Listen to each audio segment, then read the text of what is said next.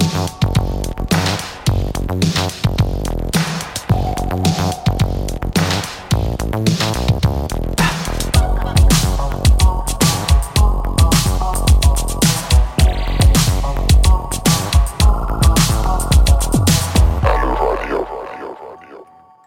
Mä oon nyt seitsemän vuotta joka päivä tehnyt töitä sen eteen, että työelämästä tajuttaisiin, että tunteella on väliä. Että et se ei niin kuin millään tavalla pois sulle sitä järjenkäyttöä tai niitä rationaalisia, kognitiivisia ja niitä lineaarisia asioita, vaan että tätä, että meidän, mutta että meidän pitää oppia ymmärtää, että tunteet vaikuttaa koko aika ja ne on kaikkialla mukana ja sit niitä paremmin johtamalla. Me ei voida niitä hallita tai määrätä, mutta me voidaan johtaa, niin, niin me todellakin saadaan paljon parempia tuloksia. Ja toi se asenne oikeasti on muuttunut valtavasti. Että 2012 niin tunteet pidettiin ihan vaaleanpunasta höttönä. Näin sanoo Kamilla Tuominen, tunnekouluttaja ja kirjailija. Me suomalaiset olemme tunnetusti pidättyväistä kansaa. Menneiden sukupolvien arkkityyppi oli sinnikäs suorittaja, joka ei puhunut, pussannut eikä puhissut. Tänä päivänä menestystä ei voi kuitenkaan rakentaa tunteet sivuuttavan puurtamisen varaan. Jos luottamusta ei ole ja pelko vallitsee, voi yritykselle käydä todella huonosti. Kamilla Tuominen tietää tämän. Hänen päivätyönsä on auttaa suomalaisia firmoja, johtajia ja työntekijöitä johtamaan omia tunteitaan paremmin. Keskustelemme Tuomisen kanssa tunneälykkyydestä, muutosvastarinnasta sekä siitä, kuinka työelämään nyt tuleva sukupolvi eroaa vanhemmistaan. Jakson lopussa Aisa-parini Anniina Valtonen ottaa yhteyden Salesforcen verkoston edustajaan ja tiedustelee, mitä kuuluu juuri nyt. Minä olen Sami Lampinen, Salesforcen maajohtaja ja kipparinne täällä Älyradion aaloilla. Mennäänpä asiaan. Tervetuloa Älyradioon Kamilla Tuominen. Kiitos. Esitellään sinut näin aluksi kuulijoillemme. Olet opiskellut kaupallisen tutkinnon Uumajassa Ruotsissa. Asiakassuhteet olivat sinulle läheinen kiinnostuksen kohde. Mikä tässä aiheessa kiinnosti sinua? Joo, elämä on musta ihmeellistä sliding doors, niin kuin pienet hetket, jotka niin kuin yhtäkkiä määrittelee sun elämää aika paljon, niin mulla se sliding doors oli 20-vuotiaana, kun mä jäin 0,25 pistettä humanistinurasta. Musta aina piti tulla joko psykologi tai taiteilija, mutta vielä mun isosisko oli kauppiksessa, niin mä muistan, että mä niin kuin nauraan räkätin, että kuka lukee tuollaista bruttokansantuote peetä. Että mä en ikinä. Mutta sitten kun mä en päässyt, niin mä olin edellisen vuonna ollut Lontoossa niin kuin aupairina, niin mä olin laittanut varmuuden vuoksi Ruotsiin ja Englantiin papereita. Ja sitten mä saan Uumaan kauppakorkeasta lapun, että tervetuloa tänne Service Management-nimiseen koulutusohjelmaan. Sitten mä ajattelin, että no hei, merikapteenin tytär, mä lähden puoleksi vuodeksi opiskelemaan kieltä, että sitten varmaan hyötyy. Ja sitten mä olin ihan puulla päähän lyöty. Se oli se koulutusohjelma oli ihan niin kuin kaikki, mistä mä olin unelmoinut. Eli siellä niin kuin keskityttiin vaan siihen, että kuinka bisnestä voidaan tehdä kohtaamisten kautta, niin kuin moment of truth. Ja se oli silloin toka vuotta se kurssi ja, ja siis olihan se aika hevi, kun joka kurssi, joka kuukausi oli esitelmä ruotsiksi ja kaikkea tällaista, mutta, mutta tota, joo, se oli, ihan, se oli ihan mahtavaa ja mä päädyin sinne sen takia sitten. Wow. Mm. Eli sosiaalipsykologia jäi ja tota, lähdit service managementia opiskelemaan ja sitten susta tuli konsultti. Joo. Mistä, mitä sä tykkäsit konsultin työstä? Joo, se oli ihan mahtava. Silloin kun mä valmistuin 2000, 10. ensimmäistä aloitin, 10. ensimmäistä 2000 aloitin konsulttina mun 25-vuotis syntymäpäivänä, niin se oli, se oli hieno, hieno hetki. Tota, konsultointi oli mulle mahtava oppikoulu, siis sehän oli, mähän tulin niinku ihan puhtaana tavallaan sinne. Ja mä, nyt kun mä katson jälkeenpäin, niin just kun me tehtiin esimerkiksi tilaustyönä yksi kirja, niin Terhi Maijasalmen kanssa ja sitten mä olin siinä palaverissa ja sitten tota, sitten Terhi katsoi sen palaverin jälkeen, että mitä sä kirjoitit tonne? Se mitä sä teit? Mä tein projektisuunnitelma. Mitä sä tonne sitten tehdä? Niin tavallaan se, että mä en tajua, että kuinka paljon mulla on sellaisia taitoja, että mä niinku ajattelen kaikki niinku projekteina ja kaikki niinku talon, talon rakennus, niin kyllä mä tiesin, että ne memot on aika tärkeä. Että sen putkarin kanssa, kun mä sovin, niin mä pistin sähköpostissa, kuten äsken sovimme. Niin mulla on älyttömästi taitoja. Mutta saman aikaan nyt, kun mä katson takaisin sitä 25-vuotias Kamillaa, niin mä mietin, että Jesus Christus, että sä olit ihan väärässä paikassa. Että sä opit ja sä pystyt niinku älyllä tehdä ne jutut, mutta en mä hyödyntänyt ollenkaan sitä, mitä mä oikeasti oon. Että kun mussa, tiedätkö, nyt kun mä oon ollut erilaisissa persoonallisissa ja kaikessa, niin kyllähän mun, niinku, mun vahvuus on kaikkien tutkimusten mukaan isojen kuvien ymmärtäminen ja sitten mä oon niin todella ulospäin syytäytänyt ja energinen ja iloinen. Ja mä muistan, että mä yritin koko ajan olla silleen kuuli ja viileä ja hillitty. Ja sitten mä muistan aina, että se niinku tuntui välillä, että mulla oli semmoinen niinku mä yritin olla se viileä, sitten sinne tuli semmoinen crack sinne väliin ja sitten sieltä se kupli se mun ilo sieltä läpi. Ja sitten mä että oh no, nyt mä en ole hyvä konsultti. Mä luulen, että tämä energisyys tulee kyllä kuulumaan tässä podcastissa näille meidän kuulijoille. Joo, Mahtavaa. Joo. Hei, tota, olet avoimesti kertonut siitä ratkaisevasta hetkestä, joka ohjasti sinut uudelle uralle. Mm. Neljävuotiaan poikasi katse, kun tulit raskaan päivän jälkeen töistä kotiin, sai sinut havahtumaan ja ymmärtämään, että tarvitset muutosta. Kerrotko tarkemmin, mitä siinä hetkessä tapahtui? Toi just toi kohtaus on, mä kerron siitä mun siitä ensimmäisessä kirjassakin, siinä tunnekuvakirjassa, jossa, jossa tosiaan se, niin kuin sit se kerta toisen jälkeen alkoi toistua sellaisia tilanteita esimerkiksi, että mä olin mun lasten edessä ja mä huomasin, että ne aisti musta esimerkiksi tuossa tilanteessa just sen totuuden, että äiti on väsynyt, äiti on ihan poikki. Ja samaan aikaan mulla oli sisällä semmoinen tarve, että mä halusin sanoa niin, että hei opiskelkaa pojat, että työelämä on sitten tällaista, yes. Ja, ja just toi niin kuin, se on ehkä niin kuin vanhempana kaikista mulle suurin semmoinen pieni kuolema, kun sä rupeat opettaa lapsille kaksilas moralismia. Että sä sanot, että hei, että totuus on näin, mutta sit sun pitää sanoa näin. Ja se, että mä niinku muistan, kun toi nuorimmaiseni niin seisoi siinä ja mä näin, että se luki mun läpi niinku koodas, että hei, sininen.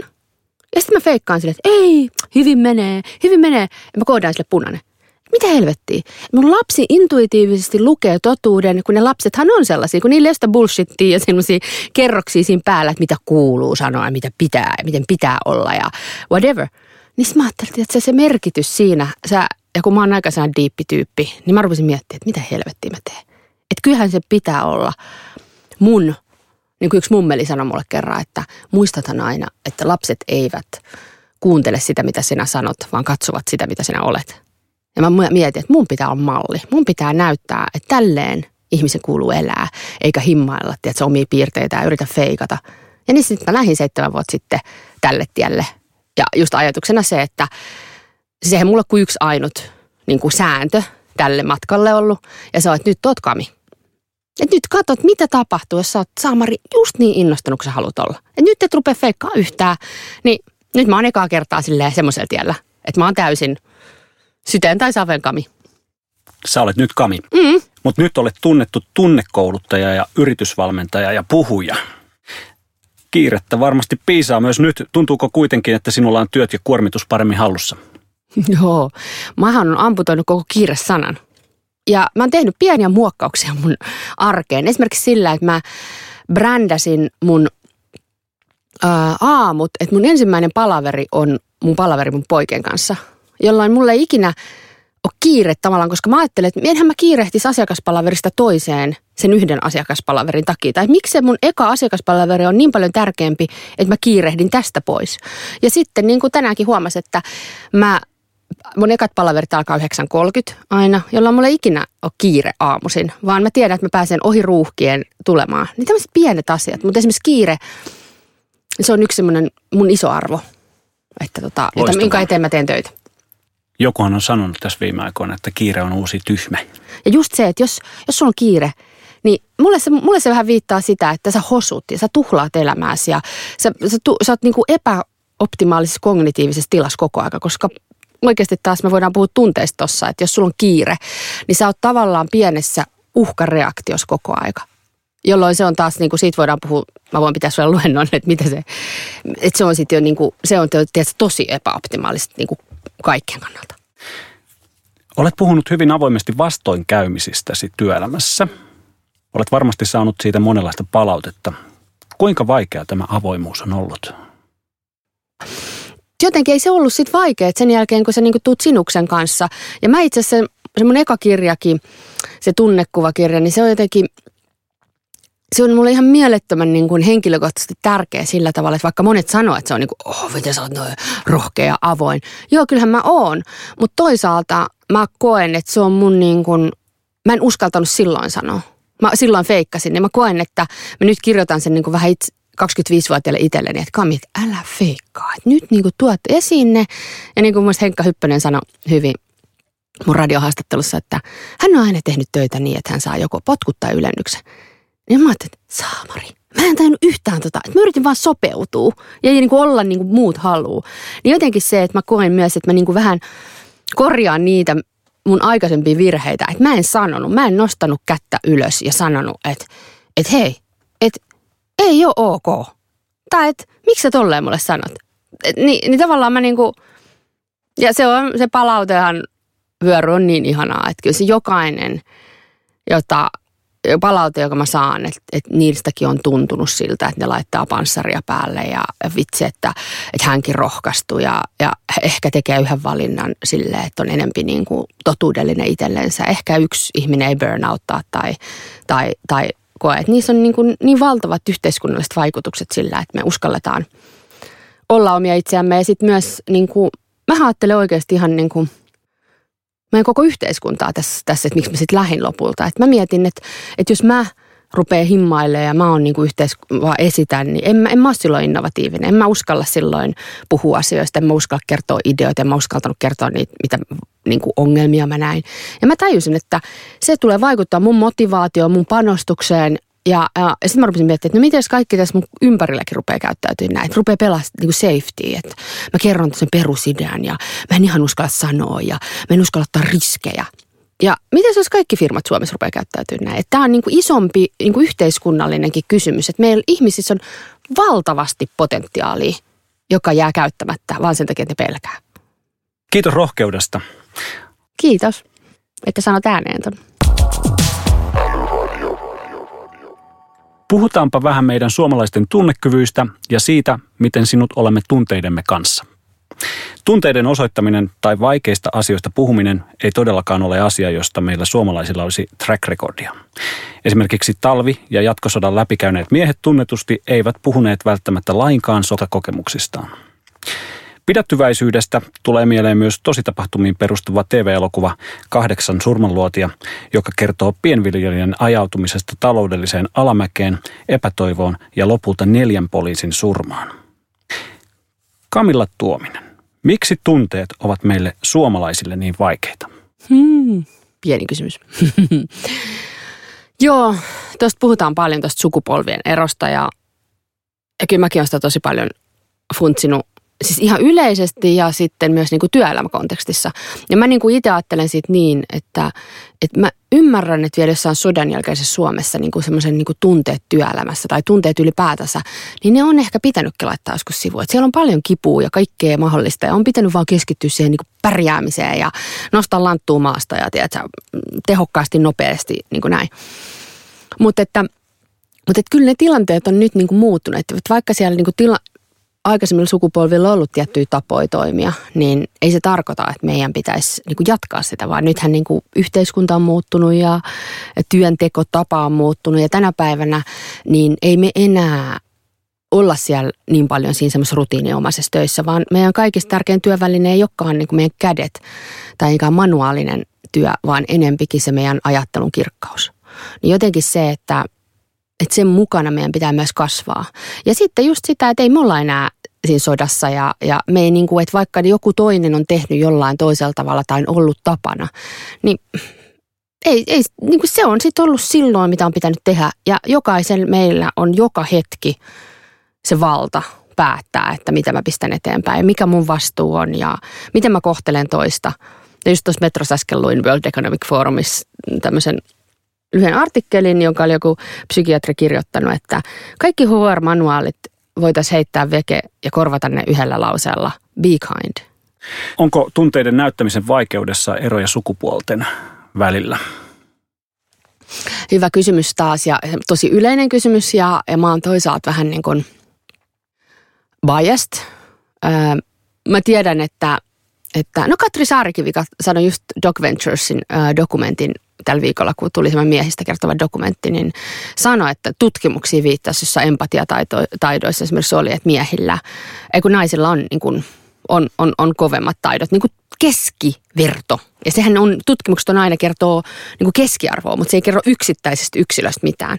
Mutta että ehkä mä voisin, ajattelen sen niin, että, että että oikeasti meillä on tiettyjä stereotypioita, jotka on vähän huonoksi, koska se niin kuin naisia treenautetaan, tyttöjä treenautetaan tähän puoleen enemmän niin kuin yhteiskunnassa varsinkin aikaisemmassa niin kuin sukupolvissa, että, että hei, että kysytään tunteita. Ja sekin, itse asiassa Katri just sanoi siitä, että, että kun on tutkittu, että miten pojille ja tytöille puhutaan, niin tytöille puhutaan ja kysytään enemmän asioita, missä on tunteita, että ne saa treenaut, treenausta siihen enemmän.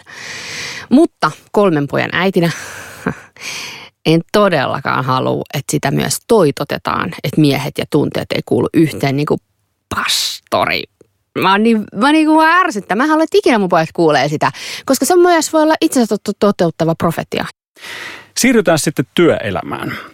Tänä päivänä moni työ on muuttunut monimuotoiseksi ja vuorovaikutteiseksi. Harva toimenkuva myöskään pysyy täysin ennallaan vuodesta toiseen. Vieläkö yltiö rationaalinen ja tunteensa sivuuttava suorittaja voi pärjätä työelämässä? Työ mukautuu ja muuttuu ja näin, ja, mutta et kyllä ne, ne duunit, jossa sun ei esimerkiksi tarvitsisi osata käsitellä niin kuin esimerkiksi sosiaalisia tilanteita tai olla, olla niissä jotenkin fiksusti, niin kyllä niitä on aika, aika niin kuin harvassa ne duunit. Ja, ja niin kuin mä aikaisemmin viittasin niihin mössötaitoihin, että kyllä niin kuin semmoinen, että, että mä vaan luotan siihen, että tämä mun tieto kantaa mua. Että, että mä tiedän tämän. Tämä oli riviltä 37. Niin tiedätkö, kun se tekoäly tulee ja se tulee, tiedätkö, tulevaisuudessa tässä on joku botti, joka koko ajan kuuntelee meidänkin keskustelua ja tiedätkö, kun mä sanoin jotain, niin siksi sanoo, kyllä, Kamilla puhuu tästä ja tästä tutkimuksesta. Se on vuodelta niin kuin 1975 Harvardissa tehty tutkimus ja bla bla. Se niin kuin täydentää ja se sanoo sille toiselle tyypille, että ei riviltä 37, se on riviltä 38.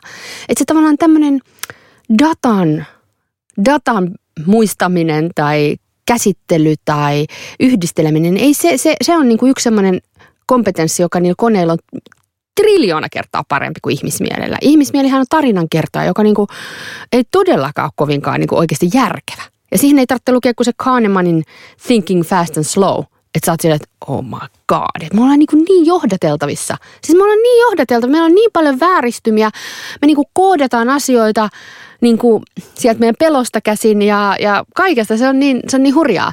Että kyllä mä sanoisin, että kyllä niin kuin kaikkien kannattaa lähteä kulkemaan kohti sellaista niin kuin sitä, että mä myös rupean ottaa enempi sinuiksen, että hei, että – on taitoja, johon ei ole manuaalia. On taitoja, jossa ei ole yhtä quick fixia, ei ole yhtä niin kuin tapaa. Ja se on ihan fine. Et itse asiassa, että, että just tämmöinen, niin kuin mä mainitsin sen luovuuden tai tunneäly tai sosiaalisen kanssakäymisen säännöt ja kaikki nämä on hirveän vaikeat opettaa niille koneille, koska ne on niin epälineaarisia. Ja ihminen tarvitaan niin kuin tosi monessa semmoisessa tehtävässä, vielä vaikka niin kuin lääkärille joku se Watson voi etsiä, että sekunneissa jotkut aivokuvantamiskuvat. Mutta se lääkäri tarvitaan siihen väliin, että se niin kuin ymmärtää ne X, Y, Z-asiat ja ne hiljaiset signaalit ja pystyy niin kuin olla, että ei se kone vielä pitkä aikaa pysty nähdä sellaista niin kuin kompleksisuutta, mitä ihmismieli tässä evoluution saatossa on oppinut lukemaan niin kuin vaikka kasvoista mikroilmeitä ja kaikkea.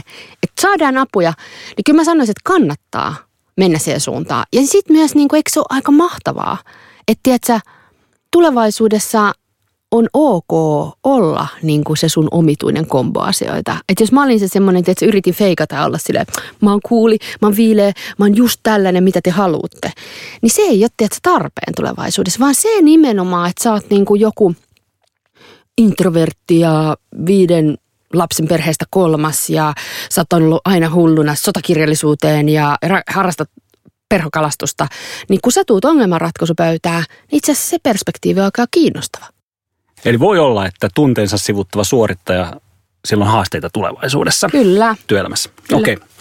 Olet todennut, että Nokian matkapuhelin business kaatui pelkoon. Mm. Keskijohto ei uskaltanut kertoa ylimmälle johdolle, mikä todellinen tilanne oli. Mm. Olet auttanut Suomen suurimpia konserneja kehittämään tunnetaitojaan. Jos puhutaan yleisellä tasolla, niin miten hyvin suomalaisilla suuryrityksillä tunnemielessä menee? Konsultteina kumpikin tiedämme, että, että sulla on mikroympäristöjä siellä niin kuin projektin sisällä tai ja sulla saattaa olla ihan huikea fiilis ja turvallisuus jossain tietyssä tiimissä ja taas toisessa sulla saattaa olla aivan järkyttävä et, että, että ne, mistä, mistä, mistä tota, mä oon nähnyt, niin ne on ehkä ollut vähän heränneitä ja sitten taas toisaalta mä en ole vielä nähnyt niin kuin sekin, vaikka me tehdään pidempiä koulutusohjelmia, niin se on kuitenkin ollut vain se yksi yksikkö. Niin siellä saattaa olla vaikka kuinka paljon passiivis-aggressiivista käytöstä tai, tai vaikka kuinka vääri, väärää niin kuin toimintaa siellä jossain muualla. Mutta menee eteenpäin, siis ihan semmoista niin todella hurjassa kaaressa. No, ootko nähnyt, että tunneälykkyyden ja yrityksen menestyksen välille on osoitettavissa yhteyttä? Alkaa tulee enemmän ja enemmän tosi kiinnostavia tutkimuksia, niin kuin vaikka just se Nokia, että et pelko, että ei uskallettu kertoa totuutta, niin sillä voi olla noin dramaattisia vaikutuksia. Sitten on toisaalta just vaikka se paljon puhuttu Googlen Aristotelee-projekti, jossa puhuttiin psykologisesta turvallisuudesta, niin se totesi, että parhaissa tiimeissä niin se ainut yhdistävä tekijä niissä tiimeissä oli, että ne saattoi olla hyvin erilaisia, toiset hirveän niin kuin strukturoituu, toiset bohemia, mutta sillä ei ollut väliä, vaan pointti oli, että näitä kaikki yhdisti se turvallisuus. Että tavallaan niitä on tosi paljon kiinnostavia myös tutkimuksia. Ja, ja sitten se on semmoinen kanssa, missä ei kannata, niin kuin, pitää siinäkin ajatella, että, että me ei voida tätä puolta arvioida siellä samalla metriikalla, kun me arvioidaan niitä faktoja. Tätä ei voi laittaa Exceliin. Mm-hmm. Että miten sä, niin kuin, miten sä esimerkiksi mittaat sitä, että kuinka monta ideaa jäi kertomat sen takia, että ihmiset pyörittelee silmiään toisten ideoille. Miten sä niin kuin mittaat sen, että kuinka paljon meidän luottamus lisääntyi sillä, että ihmiset sai nauraa kissavideoille tuossa tauolla? Tai miten, että se tavallaan se, että se niin kuin, meidän pitää niin kuin ymmärtää, että kun me lähdetään tähän mössötaitoihin, niin meidän pitää ajatella tämä asia eri lailla. Että vaikka mun insinöörin asiakkaat, niin yksikin oli ihan mahtava. Mä koulutin niitä viisi kertaa ja sitten ne insinöörit tuli aina luennon jälkeen, että hei, me halutaan työkaluja, työkaluja. Sitten mä olisin, että mä oon antanut teille koko aika työkaluja. Ja sitten mä ajattelin, että ei helvetti, että te haluatte työkaluja, I give you työkaluja. Sitten menin yhden kahvilaan ja rupesin niin kuin, niin kuin 50 työkalua putkeen niille. Ja sitten vikalla kerralla niin mä printtasin ne niille mukaan ja sitten vaan laitoin sen ruksiboksin siihen, että ne saa ruksittaa aina kun ne osaa sen. Ja vitsi, ne lähti niin onnellisen, kun niillä on ne paperit. Ja mä oon kuullut palautetta, että ne on edelleen niin kovassa käytössä, että nyt mä treenaan tätä, niin tavallaan se on niinku mahtavaa. Mutta mut oikeasti et sä tarvitse mitään paperia, sä et tarvitse mitään, että joku kertoo sulle, vaan enempi sä tarvitset sitä, että sä hitto uskallat katsoa oman konepellin alle ja katsoa, että miten mä käyttäydyn? Miten mä toimin? Onko mä kiltti? Hymyilenkö mä?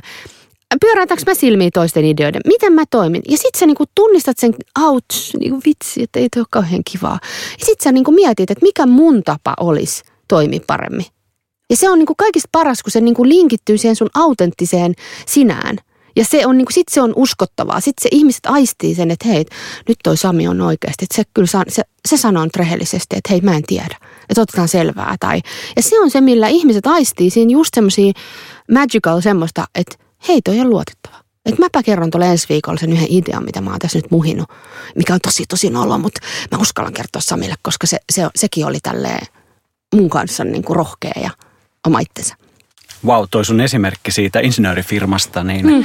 oli aivan loistava ja se on varmaan niin kuin lähtenyt ihan mielettömään lentoon se firma, kun ne on alkanut kertomaan tunteistaan. Joo hei, mä kerron.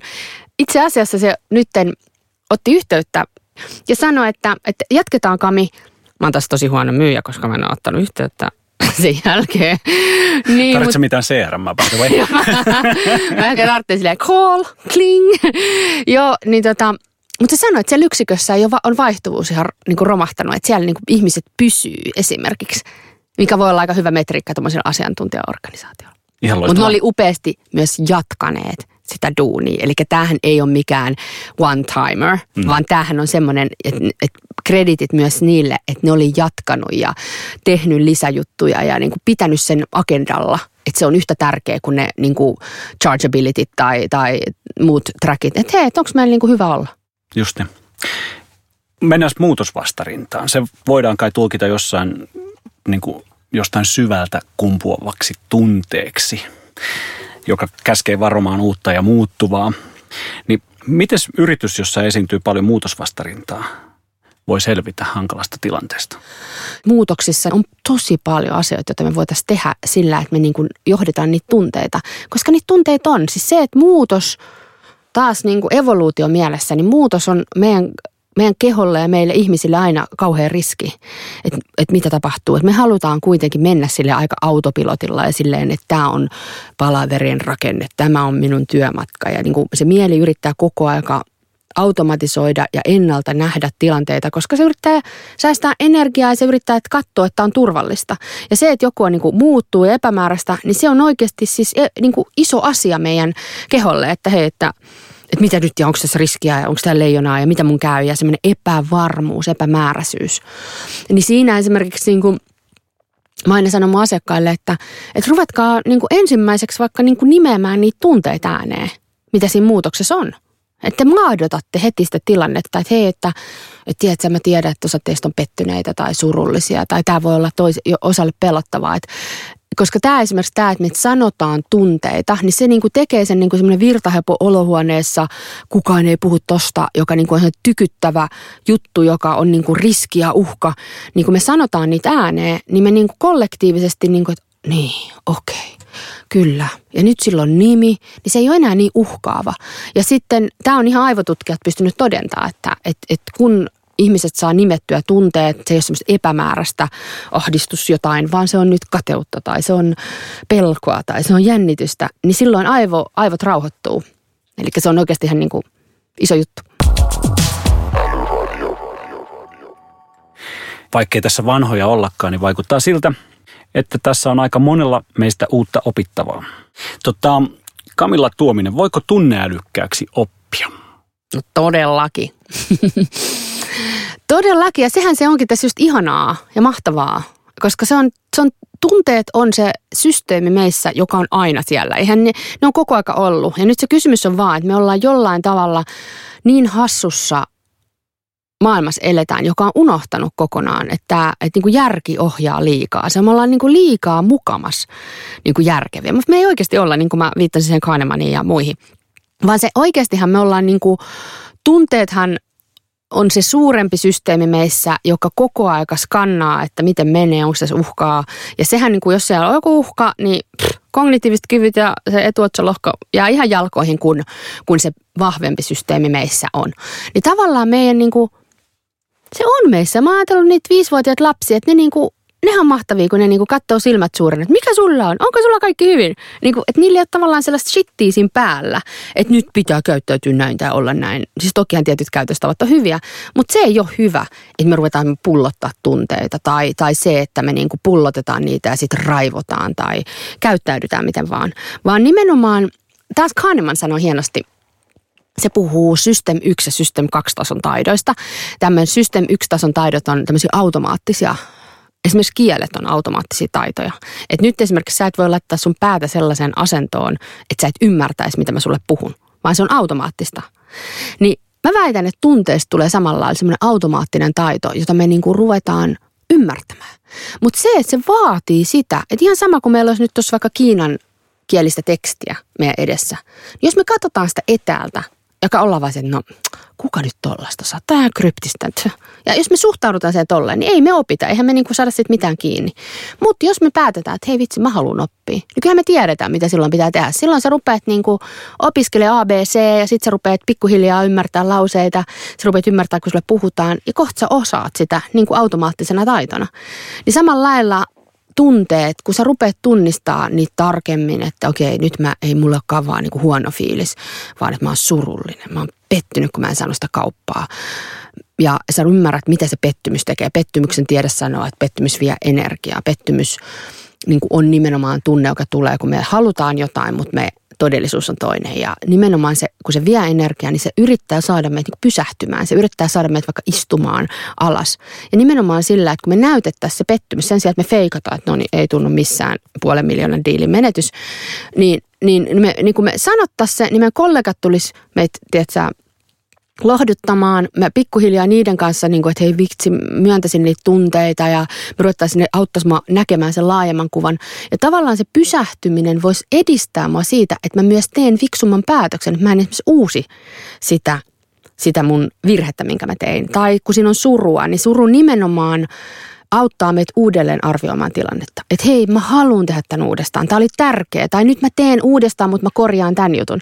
Viime jaksossa Pekka Mattila totesi, että modernin johtajan on keksittävä itsensä uudestaan uransa aikana moneen kertaan.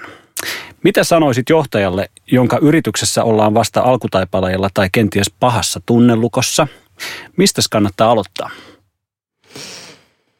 No kyllä se... Tilataanko Kami paikalla? Mm, joo, ja Kami sitten sanoo, että, että, tota, että se kaikista tärkein ensimmäinen steppi on se kääntää se sormi itseen.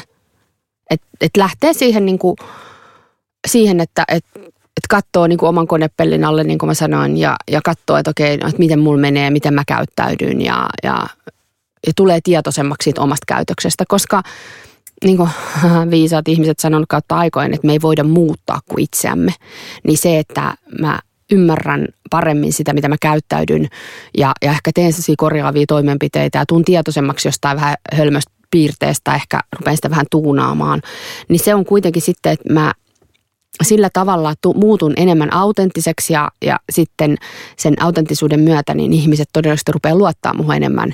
Ja sitten taas se on se ihan ydinkomponentti siinä, että jos me halutaan luoda niitä huikeita huikeita tota, organisaatioita, niin se, että et, et meillä on sitä semmoista turvallisuutta ja luottamusta. Mutta se on tosi vaikea silloin, jos meillä niinku ihmiset on ihan niinku kurkusta asti niinku jumissa, tiedätkö, eikä uskalla olla haavoittuvaisia tai ei uskalla sanoa niinku totuutta, niin, niin se, semmoinen, se on tosi vaikea silloin. Lähestymme keskustelun loppua. Kamilla Tuominen, uskotko, että kymmenen vuoden päästä suomalaisissa kokouksissa ei enää olla niin hiljaa? Todellakin. Mä itse asiassa just tein videon mun Instagramiin tuosta hiljaisuudesta ja se sai hirveän, ihan siis sairaasti saanut hyviä kommentteja. Engi on tullut sanoa siitä, että oh, tästä pitää puhua ja mun mielestä se on yksi semmoinen, just siis hiljaisuus on yksi semmoinen asia kanssa, mikä niinku ei ole viatonta aina ja meidän pitäisi tajuta, että se, että me jätetään toinen hiljaisuuteen ja tulkitsen niitä tilanteita, niin se on, se on tota, voi olla tosi strateginenkin niin kuin negatiivisessa mielessä ja, jopa passiivis-aggressiivista välillä se hiljaisuuden niin kuin hyödyntäminen sillä, että, että toinen on pälättänyt sulle kaikki asiat ja sit sä, sä tiedät niin kuin sen, mitä se on sanonut, plus sä tiedät, mitä sä ajattelet, eli sulla on valta-asema silloin siihen toiseen. Niin se on yksi teema, mikä, mistä pitäisi olla ihmisten tietoisempia myös, koska mä myös väitän, että monet ei tee sitä tietoisesti, vaan ne vaan niin kuin on sille jotenkin hölmistyneitä niin se, että me osattaisiin sanoa ja tajuttaisiin, että itse silloin, kun ihmisillä on, on, on hiljaa tai ihmiset ei reagoi mitään, ja mä silloin viittasin semmoiseen still face-tutkimukseen siis just siinä videossa, jossa on tutkittu tämmöistä äidin ja lapsen kommunikointitilannetta, ja se äiti sitten yhtäkkiä muuttuukin silleen, että se ei reagoi kasvoilla mitenkään siihen lapseen, niin se lapsi, se on hurja katsoa se video. Se menee paniikkiin. Se. Joo, se menee ihan siis eka rupeaa niin kuin pikkuhiljaa se eskaloituu ja se lopulta rupeaa itkeä ihan hurjana. Ja se suosittelen siis, YouTubesta löytyy still face paradigm, kai se on sillä nimellä Harvardin tutkimus, mutta siis still face nimellä löytyy. Niin niin, niin tavallaan just tommonen, että, että me jätetään ihmisiä lillumaan hiljaisuuteen, niin me usein tulkitaan se negatiiviseksi, koska meillä on negatiivinen vääristymä koko aika. Niin esimerkiksi se on tosi, tosi pieni asia, millä me voitaisiin murtaa se ja sanoa, että hei vitsi, että hyvä pointti, mun pitää vitsi miettiä tota hetki. Ja, ja se on ok olla hiljaa, mutta se voidaan koodata sen silloin. Mutta joo, ehdottomasti tulevaisuudessa niin tilanteet muuttuu. Ei, ei, ei ole tota enää ok käyttäytyy miten päin vaan ja pitää olla kunnioittava ja, ja tota, pitää laittaa hyvää eteenpäin. Tässä on tullut ihan mielettömästi kaikkia uusia oppeja ainakin itselleen niin kuin, ja mielettömiä semmoisia helppoja myös muistaa juttuja, että pitää amputoida kiire ja pitää amputoida täydellisyys ja, mm. ja tota, epäoptimaalisesta kognitiivisesta tilasta pitää päästä eteenpäin ja, ja totta, joko potkut tai ylennys, se mm. oli hyvä kanssa, niin tota, Tota, totta, meillä on aina yksi sama viimeinen kysymys kaikille kuulijoille. Kami, mikä on älykkäintä juuri nyt? Mä oon aina tota, innoissani siitä kirjasta, mitä mä luen. Just sillä hetkellä mä eniten, niin kuin, tai silloin kun se on hyvä, niin mä oon sitten eniten innoissani. Nyt mä oon eniten innoissani Nassem Talebin sellaista kuin Antifragile-nimisestä kirjasta. Se on, se on itse asiassa vähän Kahneman tyyppinen, niin kuin selvästi tämmöinen mm, taloustie. En tiedä, hän, en tiedä onko mikä, ei hän varmaan ole taloustieteilijä, mutta, mutta se niin kuin tausta, niin kuin se ajattelumaailma tuntuu vähän niin kuin sieltä Kahnemanilta, eli toisin sanoen suomeksi sanottuna välillä vähän raskasta. Mutta se, mikä, mistä mä oon niin kuin innoissani, koska mä oon tää deep tyyppi, että et, et se niinku vertaa asioita, jotka on niinku ihan mikrotasolla ja sitten se niinku vaikka joku lihasten kasvattaminen ja sitten mikä on niinku sama, samaan hengenvetoon se vertaa sitä niinku valtioiden johtamiseen tai yritysten johtamiseen. Ja se, jos mä saan kertoa ja kertoa, niin se antifragilein idea on just, ja mulla oli siitä kuva jo piirrettynä niin kuin vuosia sitten, ja sitten se tavallaan selittää just sitä, että et, et just mitä tämä tunnejuttukin on, että et jos me ollaan niin kuin niin kuin tavallaan blokataan kaikki tunteet veke tai, tai jos me yrityksenä niin kuin tavallaan laitetaan vaan niin kuin ollaan semmoisia robust, niin kuin kovia, tiedätkö, suojataan näin, niin, niin tota, me ollaan silloin itse asiassa aika heikkoja. Ja mä sanoin tämän muille insinöörikaverille, että se on ihan totta, materiaali on heikko silloin, kun se on kova maset. Okei, tota mä en tiennyt, mutta se sanotaan, että, että se, joo mä olin materiaaliopissa ja se, se on, niin kuin, mä okei, okay, no sitä mä en tiennyt. Mutta se mikä siinä on just se niin kuin tunteiden kannalta, niin se on ihan totta, että jos sä blokkaat kaikki veke ja oot niin kuin teflonia, että mä en kohtaa pettymystä, mä en kohtaa surua, mä en kohtaa mitään ja mä niin kuin feikkaan, mä oon feikkityyni, niin se homma on se, että sä et voi kontrolloida ympäristöä. Ja sitten kun sieltä tulee tarpeeksi kova isku, niin kun sieltä tulee se joku kuolema tai sairastuminen, niin se vetää siitä sun panssarin läpi 6-0. No mitä sä sitten teet? Sulla ei mitään kykyä käsitellä niitä tilanteita. Se tilanne muuttuu, niin sä oot pulassa niin kuin tunteiden kannalta. Mutta samalla lailla, niin se yritys, jos se suhtautuu tolleen niin kuin jotenkin arrogantisti siihen ympäristöön ja robust, niin se on kanssa riskissä silloin, vaan sen pitäisi, se just ei pidä ottaa tietenkään fragile, mutta ei pidä olla robust, vaan pitää olla antifragile, jolloin sä itse asiassa koko ajan oot semmoinen, että sä vahvistut niissä va- vastoinkäymisistä, että sua pusataan ja sulla tulee pettymyksiä tai sä mokaat ja sä katot sitä ja mitä mä voin oppia? Tai yrityksenä, että mitä me voidaan oppia, mitä me tehtiin tossa? Ja sä koko ajan niin haluut tietää niitä, että millä tavalla mä tuun vahvemmaksi. Ja sitten se just sanotaan, että lihaksethan toimii niin myös, että sehän tulee vahvemmaksi sillä, että kun mä, mitä enemmän mä rasitan sitä, siitä vahvempi se on. Niin se on musta älykkääntä nyt. Eli antifragile Joo. on älykkääntä juuri nyt. Joo. Hienoa. Kamilla Tuominen, olipa todella avartava juttu Tokio. Nöyrät kiitokset, kun vierailit meillä Älyradiossa. Kiitos, oli kiva. Seuraavaksi annetaan puheenvuoro Salesforcen verkostolle. Luvassa on tietysti ekosysteemin ääni. Annina Valtonen, ole hyvä. Moikka Jyrki. Kertoisitko sun nimen ja missä sä työskentelet? Ää, moi, ää, olen Jyrki Rehomäki ja työskentelen Kenttinellä Finlandin toimitusjohtajana. Me ollaan Apex Change Partner ja tehdään robottien avulla ohjelmistojen testausta.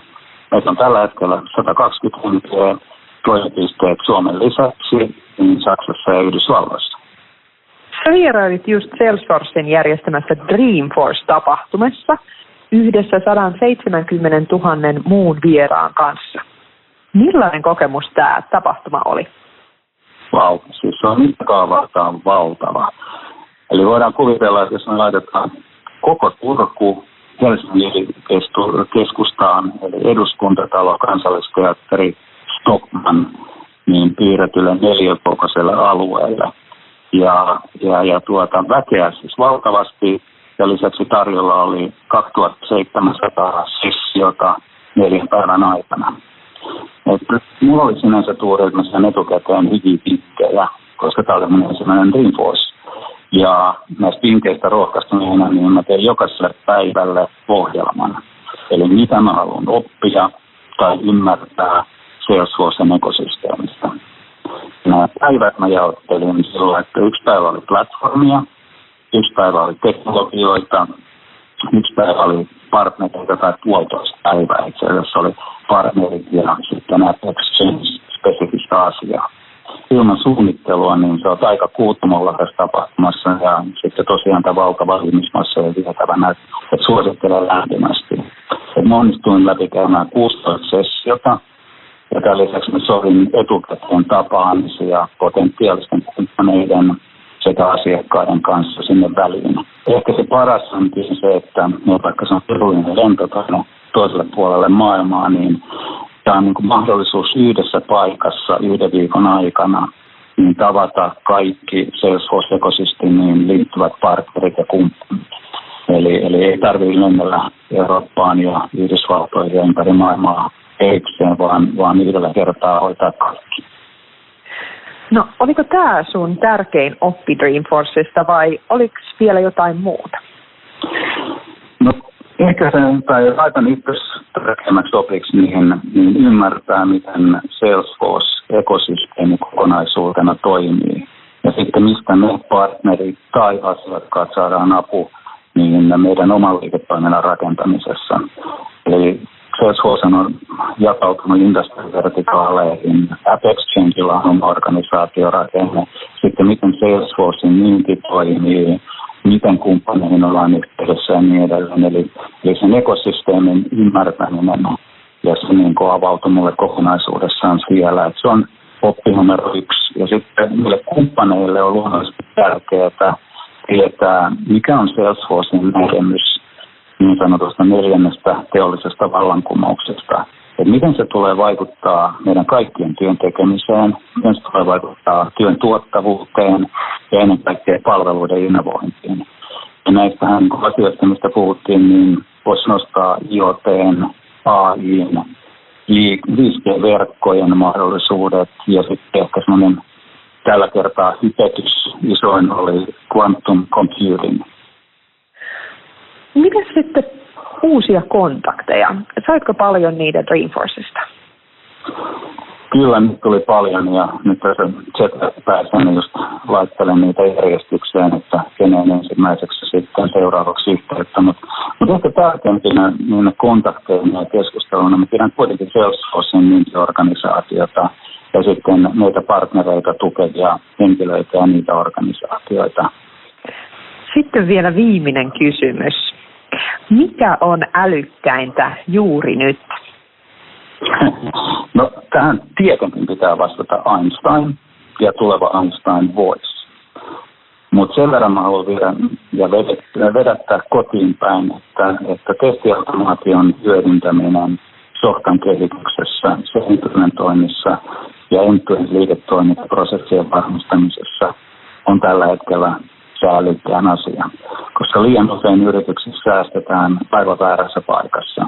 Ne väärät paikat on koulutus ja testaaminen eli laadun varmistaminen. Ja pitää muistaa, että kaikki isot ohjelmistohankkeet on aina liiketoimintaprosessien muutoshankkeita.